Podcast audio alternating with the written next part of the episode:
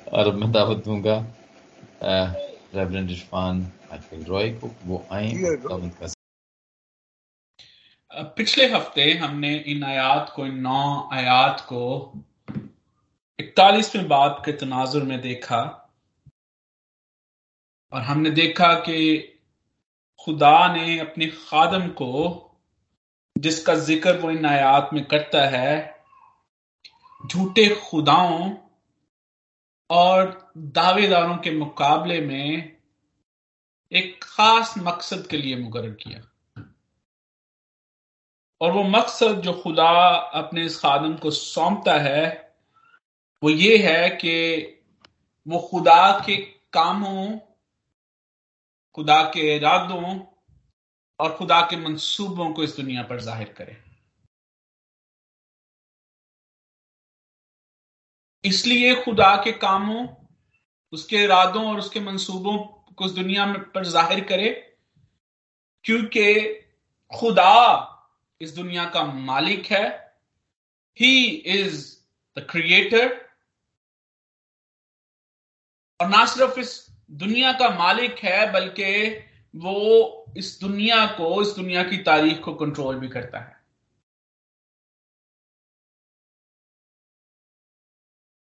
और सिर्फ़ और सिर्फ़ खुदामंद का ये खादम, जिसको इस मकसद के लिए तैनात किया गया है मुकर किया गया है, वही खुदा के कामों, इरादों, मंसूबों, यानी खुदा के मुकाशफात को इस दुनिया पर ज़ाहिर करता है।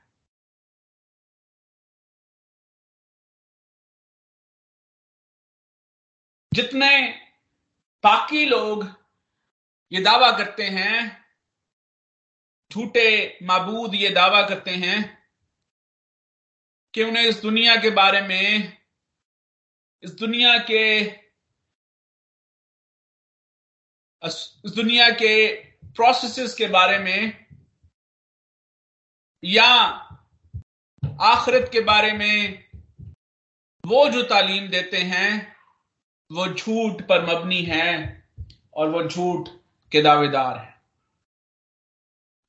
हमने ये भी देखा कि खुदावन का ये खादम इस काम को बड़ी खुश खुश असलूबी से सर अंजाम देता है। क्योंकि खुदा ने उसे अपने मकासद की तकमील के लिए मुकर किया है। ही इज़ अ मसैनिक सर्वेंट जो खुदा के इस मकसद को पूरा करता है। उसने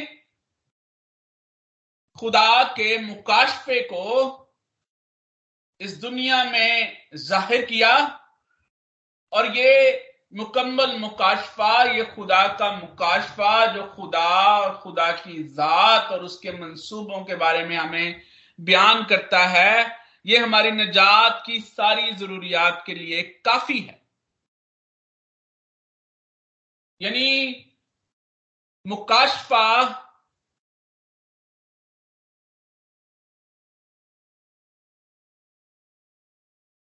के रवील होने का काम मुकम्मल हो चुका। और हम अब हमें किसी और मुकाशफे की ज़रूरत नहीं, बल्कि खुदा का मुकाशफा जो कि उसने अपने बेटे इस खादम के वसीले से हम तक पहुँचाया। हम इस मुकाशफे से मुस्तफीद होते हैं और हम खुदावन के शुक्रगुजार हैं कि ये मुकाशफा कलाम मुकद्दस की शक्ल में हमारे पास मौजूद है। आज की इन में हम खुदा के इस खादम को, उसकी इस खिदमत को और उसकी कामयाबी को जरा वजाहत से देखेंगे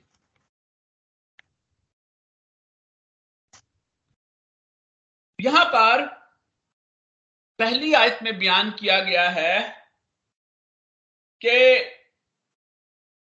इस खादम का काम कौमों में अदालत जारी करना है। यानी इंसाफ जारी करना। जजमेंट पास करना इस खादम का मकसद है। और हम जानते हैं हमने इकतालीसवें बाप से इस चीज़ का आगाज़ किया कि यहाँ पर जो मंजर कशी है, जो इस, जो सीन यहाँ पर ओरिएंट होता हुआ दिखाई देता है, वो ये है कि scene of a court room और इस कोर्ट रूम में दो दावेदार हैं, दो फ्री कैन हैं। एक तरफ़ वो झूठे खुदा हैं, वो झूठे माबूद हैं, वो झूठे दावेदार हैं, जो इस दुनिया के मालिक होने का, इस दुनिया के के बारे में इल्म होने का दावा करते हैं। और दूसरी तरफ़ खुदा है, जो कि सच्चाई का, इस दुनिया के मालिक होने का, इस दुनिया के, को कंट्रोल करने का, इसके इब्तदा से लेकर इंतहा तक हर चीज़ के इल्म रखने का दावा। करता है।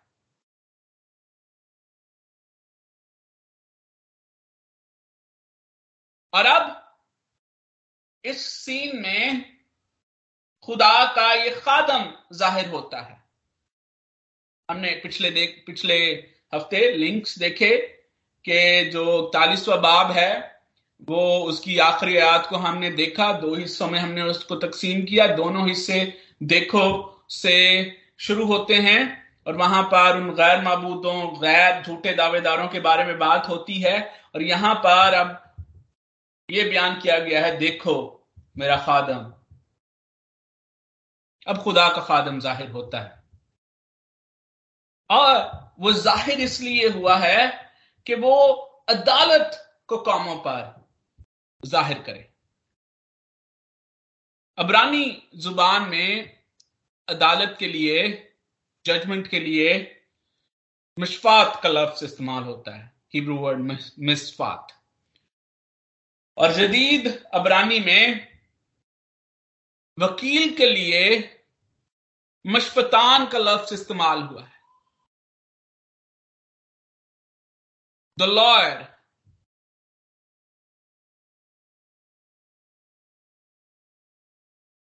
अब इस सीन में खुदावन का ये खादम जो ज़ाहिर होता है, वो उस जजमेंट को, उस मुकदमे के फैसले को, जिसमें सच्चाई जीतती है, सच्चाई कामयाब होती है, वो इस सच्चाई को दुनिया पर आशकारा करता है। इंसाफ को अदालत जारी करता है। इंसाफ जारी करता है।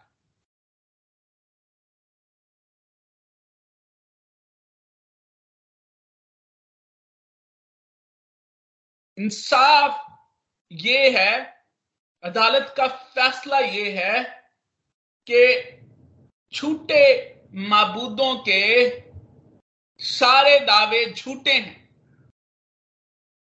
और खुदा का दावा,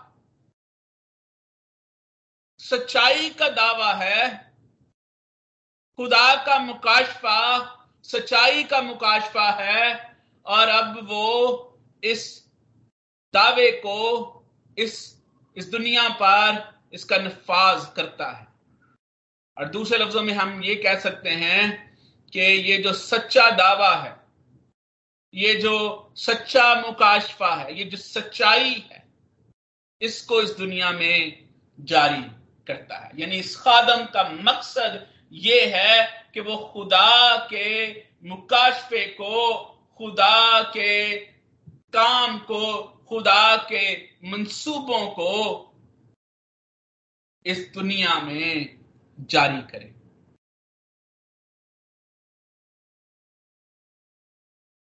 ये इस खादम की खिदमत। है और जब हम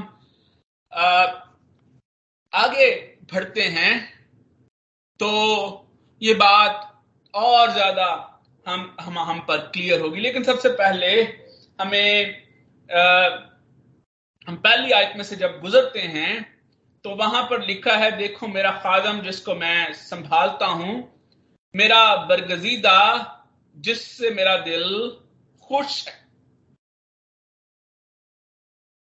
यहाँ पर जो आ, मेरा खादम का लक है टाइटल है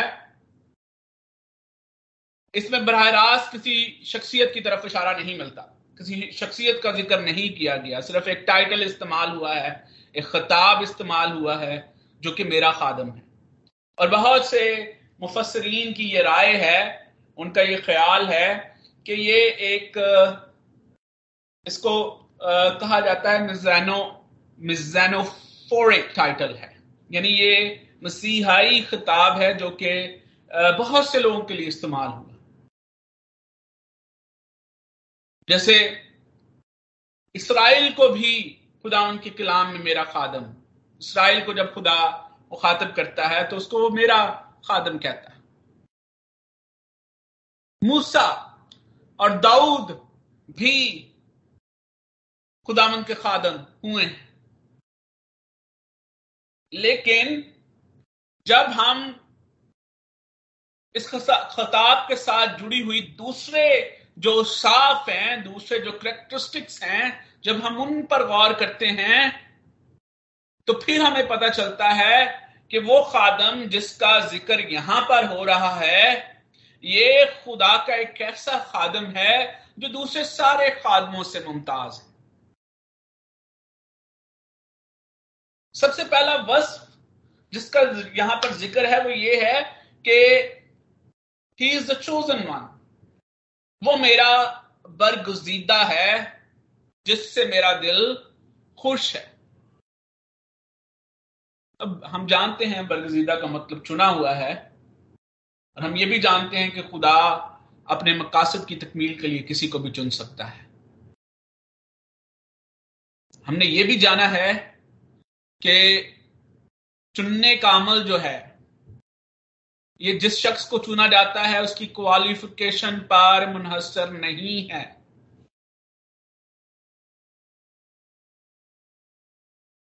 खुदा जब चुनता है तो अब वो अपने फजल के वसीले से चुनता है। चुनाव का अमल खुदा के फजल पर मबनी है। जब खुदा ने नबियों और रसूलों को चुना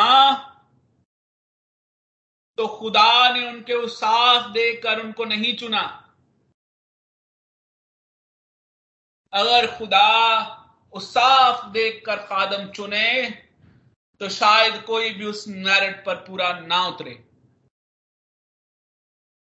बल्कि खुदा अपने फजल के वसीले से खादम चुनता है।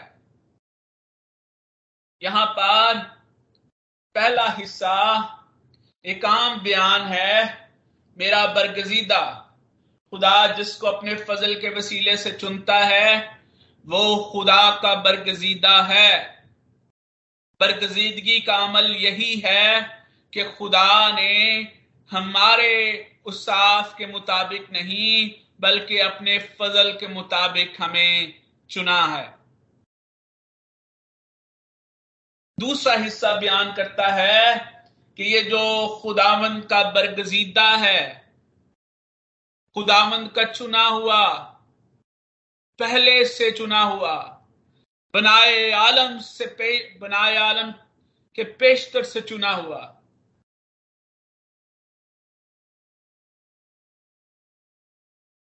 इससे खुदावंद का दिल खुश है।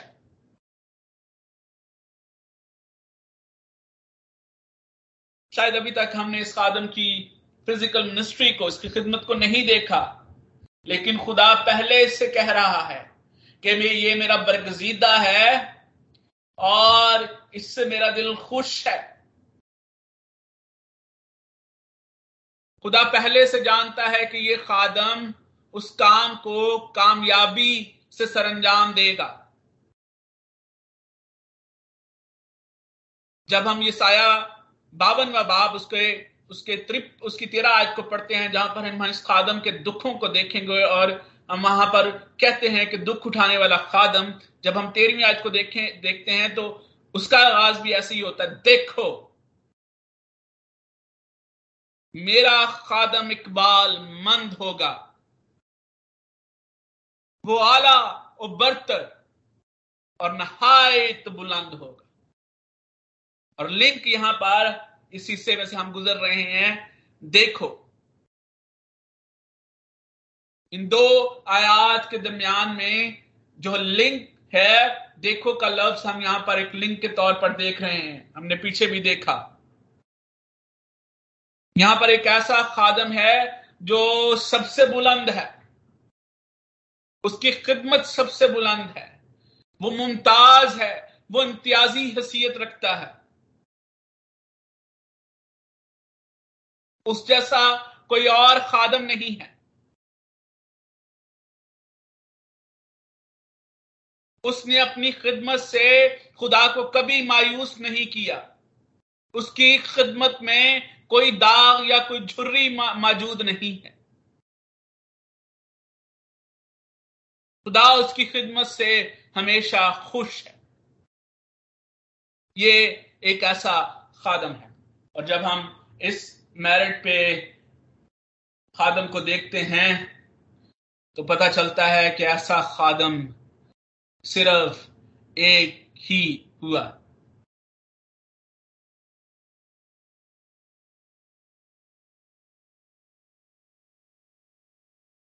और वो मेरा और आपका मसीहा, खुदाम यसु मसीह है।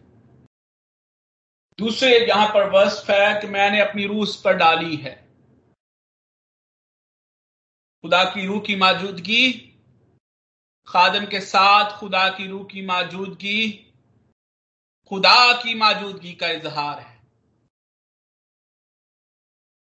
खादम के साथ खुदा की रूह की मौजूदगी, खुदा की कुवत की मौजूदगी का इजहार है। खादम के साथ खुदा की रूह की मौजूदगी, खुदावन के कामों के होने का इजहार है। जब हम पुराने एल्दामा में को पढ़ते हैं और हम देखते हैं कि जब खुदा ने अपने खादमों को, अपने नबियों को चुना, ताकि वो खुदा के मकासद को पूरा करें तो खुदा ने उनको अपनी रूह भी उन पर उंडेली पाकरू की बरकत से भी नवाजा। लेकिन हम ये भी जानते हैं कि पुराने यादनामा में पाकरू की मौजूदगी पाकरू की खिदमत मुस्तकिल खिदमत नहीं थी। बल्कि सिर्फ़ उस मकसद की तकमील के लिए पाकरू की बरकत लोगों को मिलती। यसु मसीह वो खादम है जिसके साथ पाकरू की मौजूदगी मुस्तकिल थी। और यसु मसीह के बाद पाकरू की मुस्तकिल खिदमत का आगाज़ होता है। और अब हम जो खुदा के बरगजीदा और चुने हुए लोग खुदा की खिदमत को सरंजाम देते हैं। हम इस बरकत से, इस फजल से मामूर हैं कि हम पाकरू की मुश्किल मौजूदगी को इंजॉय करते हैं, उससे बरकत पाते हैं। इन के बाद खुदा बयान करता है कि इस खादम का काम कौमों में अदालत जारी करना है। इंसाफ जारी करना है। और जहाँ पर इंसाफ होता है, वहाँ पर सच्चाई का बोल बाला होता है। इस खादम का काम सच्चाई को इस दुनिया में कायम करना है।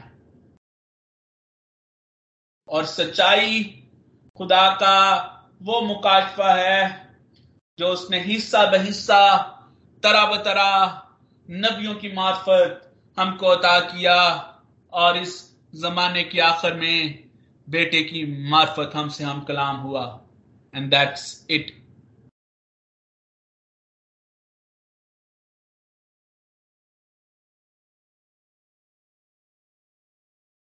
जब हम दूसरी और तीसरी आयत को देखते हैं तो यहाँ पर इन आयात में हमें इस खादम की जो खिदमत है, उसकी इम्तियाजी खिदमत है, उसकी शीन गोई मौजूद मिलती है।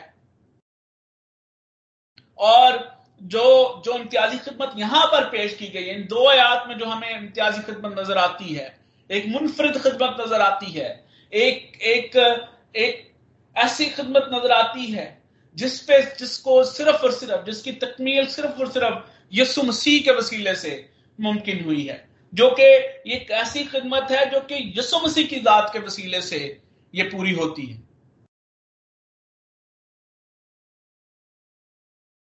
और ना सिर्फ़ ये खिदमत यसु मसीह की जात के वसीले से मुकम्मल हुई बल्कि ये एक, ऐसा खादम का इम्तियाजी एजाज है कि जो कोई शख्स अपने आप को खुदा का खादम कहता है यसु मसीह का खादम कहता है उसके अंदर ये खिदमत मौजूद होनी चाहिए।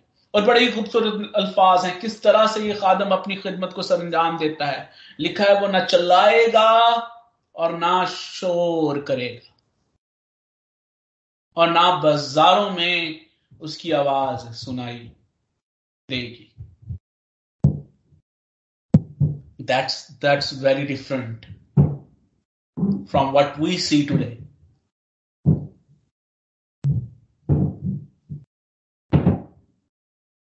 चलाने और शोर करने का मतलब है कि किसी की तवज्जो तलब करना।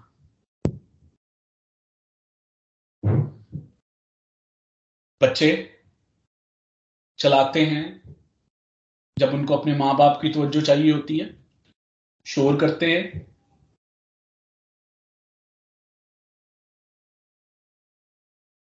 पुराने जमाने में जब फौजें मैदान जंग में होती थी तो वो शोर करके दूसरी फौज पर चढ़ाई करती और फौज ये शोर एक ऐसी ललकार समझी जाती थी जिस जिससे ये ज़ाहिर किया जाता था कि हम आप पर हावी हैं।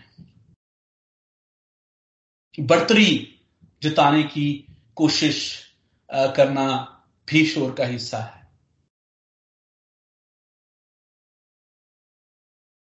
अक्सर बाजारों में हमें शोर, ऊँची आवाज़ें सुनाई देती देती हैं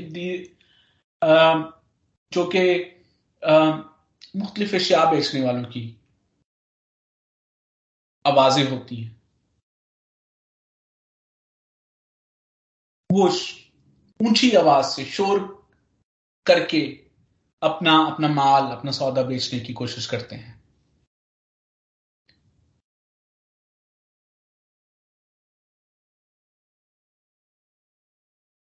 ये एक ऐसा खादम है जो कि किसी की तवज्जो नहीं चाहता। वो किसी पर बर्तरी हासिल करना नहीं चाहता। वो किसी को ज़बरदस्ती अपना कायल करना नहीं चाहता। बल्कि उसके मुकाबले में एक खामोश, किसी किसी बगैर किसी खतरे के, बगैर किसी जारियत के अपनी खिदमत सर अंजाम देता है।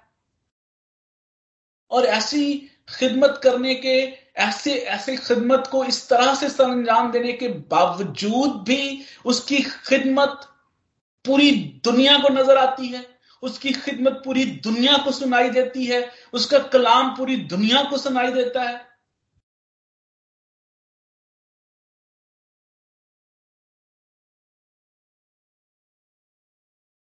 ये ये वो फ़र्क है जो कि इकतालीसवें बाब से जिसको हम देख रहे हैं। इस तरफ़, एक तरफ़ वो झूठे दावेदार हैं, जो चलाते हैं, जो शोर करते हैं। एलिया जब वो झूठे नबियों को टीज करता उनको कहता ऊँचा बोलो, शायद तुम्हारा खुदा कहीं सो ना रहा हो। और चलाओ और शोर करो।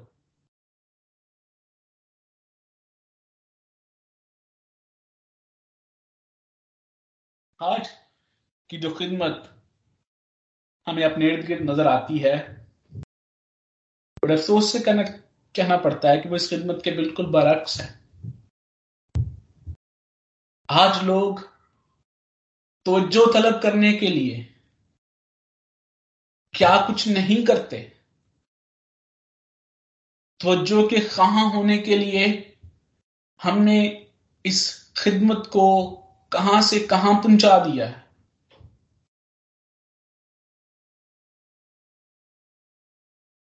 दैट ये वो इम्तियाजी खिदमत ना थी जो यसु मसीह ने की।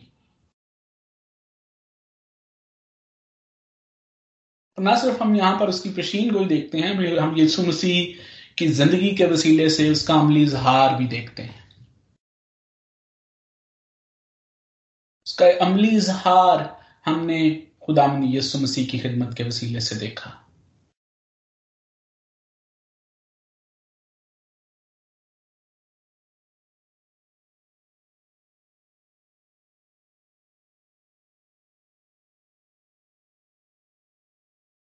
उसने ना कोई अग्रेशन दिखाया, ना कोई जारियत दिखाई ना किसी के मुकाबले के लिए खड़ा हुआ, बल्कि बहुत दफ़ा जहाँ पर लोग उसका मुकाबला करने के लिए खड़ा खड़े होते, वहाँ से निकल जाता।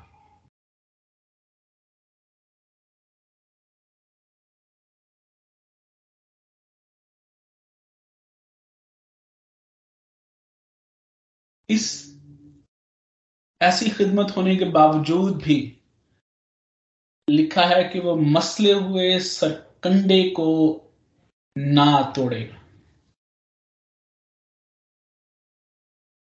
वो टम, टमटमाती बत्ती को ना बुझाएगा।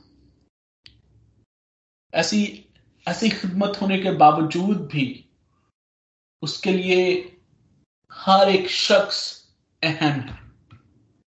मसला वो सरकंडा जो है, ये किसी चीज़ की बेकदरी या बेवक्ति को बयान है कैसा पहले सरकंडा खुद एक ऐसी चीज़ है जिसकी अब जो कि कोई, जिसकी कोई हमें इम्तियाजी हसीियत नहीं मिलती। हम जानते हैं सरकंडे जिन जिन लोगों ने देखे हुए हैं कि सड़कों पर रास्तों में लोगों के कदमों के नीचे रौंदे जाते हैं और ऊपर से वो मसला मसला हुआ सरकंडा। बहुत ही ज़्यादा बेवक्ति या बेकदरी की यहाँ पर बात की गई है। लिखा है कि इस खादम को उस मसले हुए सरकंडे की भी फ़िक्र है। वो मसले हुए सरकंडे को भी ना तोड़ेगा।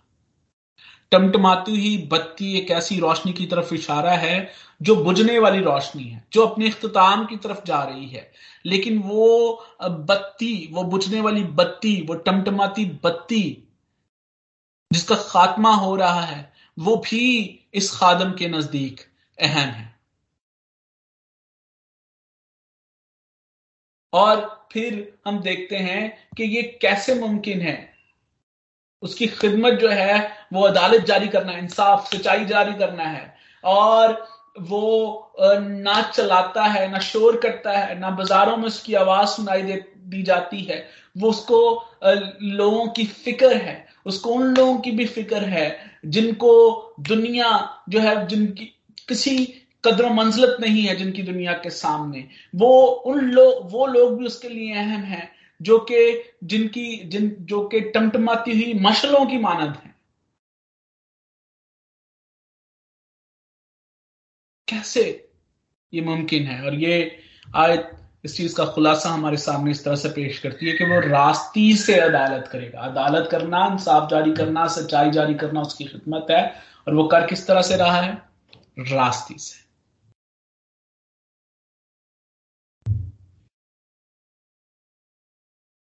रास्ती को मुफसरीन इस तरह से बयान करते हैं कि ये उस खादम की ओबीडियंस का बयान है। उसकी वफादारी का बयान है। कि ऐसा करने में, अगर हम चौथी आयत को भी साथ में पढ़ें तो ये नहीं है कि उसे चैलेंजेस का सामना नहीं है। वो मानदा होगा और हिम्मत ना हारेगा। जब तक अदालत को ज़मीन पर कायम ना वो मानदा होगा पर हिम्मत ऐसा नहीं है क्योंकि वो एक इम्तियाजी खादम है। उस उसको आ, इसके बावजूद दूसरे खादमों की तरह वो भी अजीतों मुश्किलों और तकलीफों का शिकार हुआ। वो अजीतों तकलीफों और मुश्किलों से मुबर्रा नहीं है। दूसरों की तरह उसे भी मुश्किल का, तकलीफों का सामना करना पड़ा। और शायद जितनी तकलीफें इस खादम ने सही, शायद किसी और ने ना सही हो।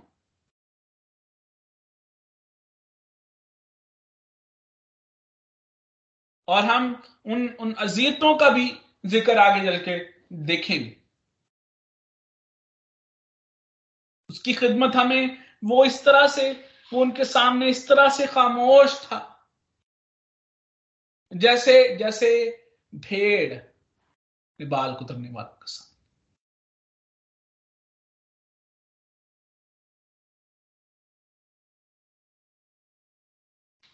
लिखा है कि जब हम उसकी रास्ते, उसकी वफादारी की बात करते हैं, कि वो यहाँ तक वफादार रहा, कि उसने मौत, बल्कि सलीबी मौत गवारा की।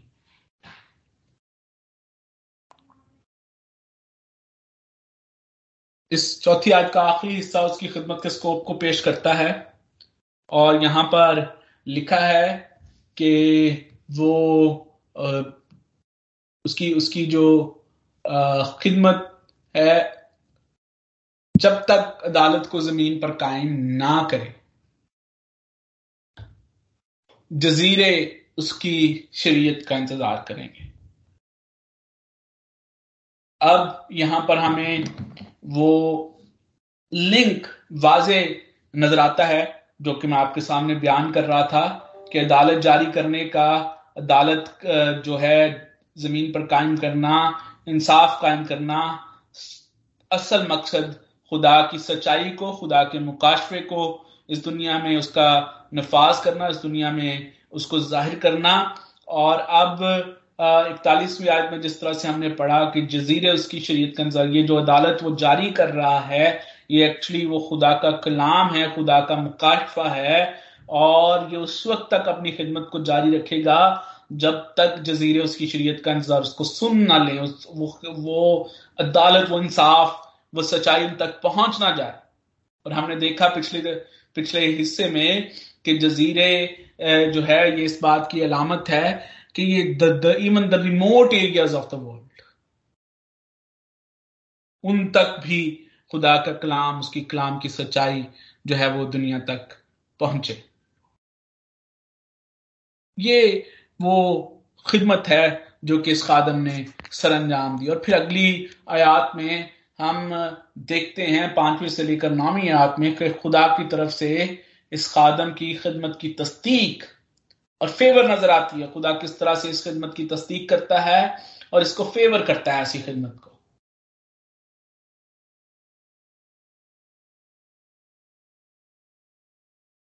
खुदा हर उस खिदमत की तस्दीक और उसको उसको फेवर करता है जो रास्ती के साथ सरंजाम दी जाती है। हम में से बहुत सारे लोग जो यहाँ पर खुदामंद की खिदमत करते हैं और खुदामंद के खादम कहलाते हैं, ये आयात, ये हवाला हमारे लिए याद दहानी है। और वो लोग जो कि खुदा की खिदमत करना चाहते हैं, उनके लिए ये एक मशले राह है कि वे ये खादम जिसको खुदा अपनी खिदमत के लिए चुनता है, ये खादम किस तरह से इस खिदमत को सरंजाम देता है। दूसरी और तीसरी आयत वो लाहे अमल है जो कि हर एक खादम को इख्तियार करना चाहिए।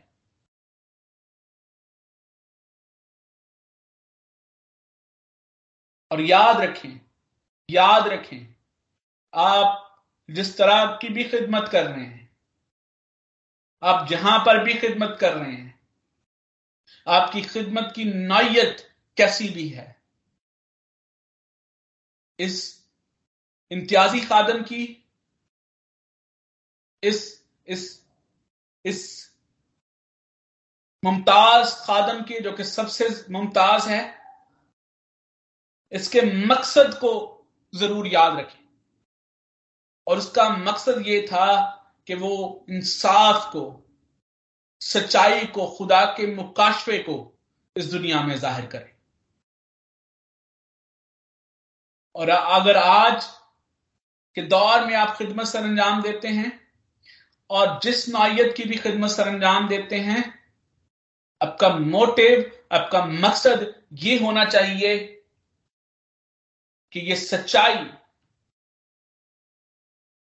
कौमों पर ज़ाहिर की जाए। खुदाम यसु मसीह ने भी चैलेंजेस का सामना किया। मुझे और आपको भी चैलेंजेस का सामना करना पड़ेगा। और याद रखें, आज के दौर में भी बहुत सारे झूठे दावेदार, झूठे माबूद और झूठी तालीम देने वाले मौजूद हैं।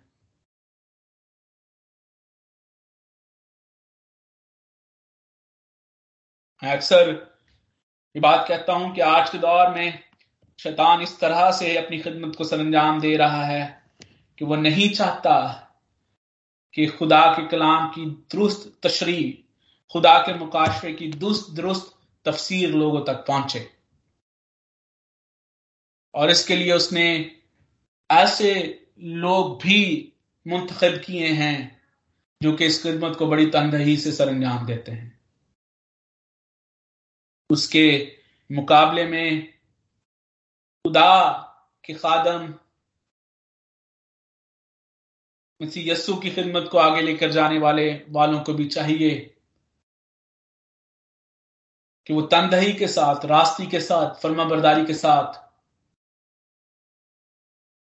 खुदा के मुकाशफे की को दुरुस्त तरीके से समझकर पाकरू की कुवत और ताकत के वसीले से। कलाम के मुकाशफात की दुरुस्त तशरी को लोगों तक पहुंचाएँ और खुदामंद आपकी खिदमत में आपको कसरत के साथ बरकत अदा करें। आमीन।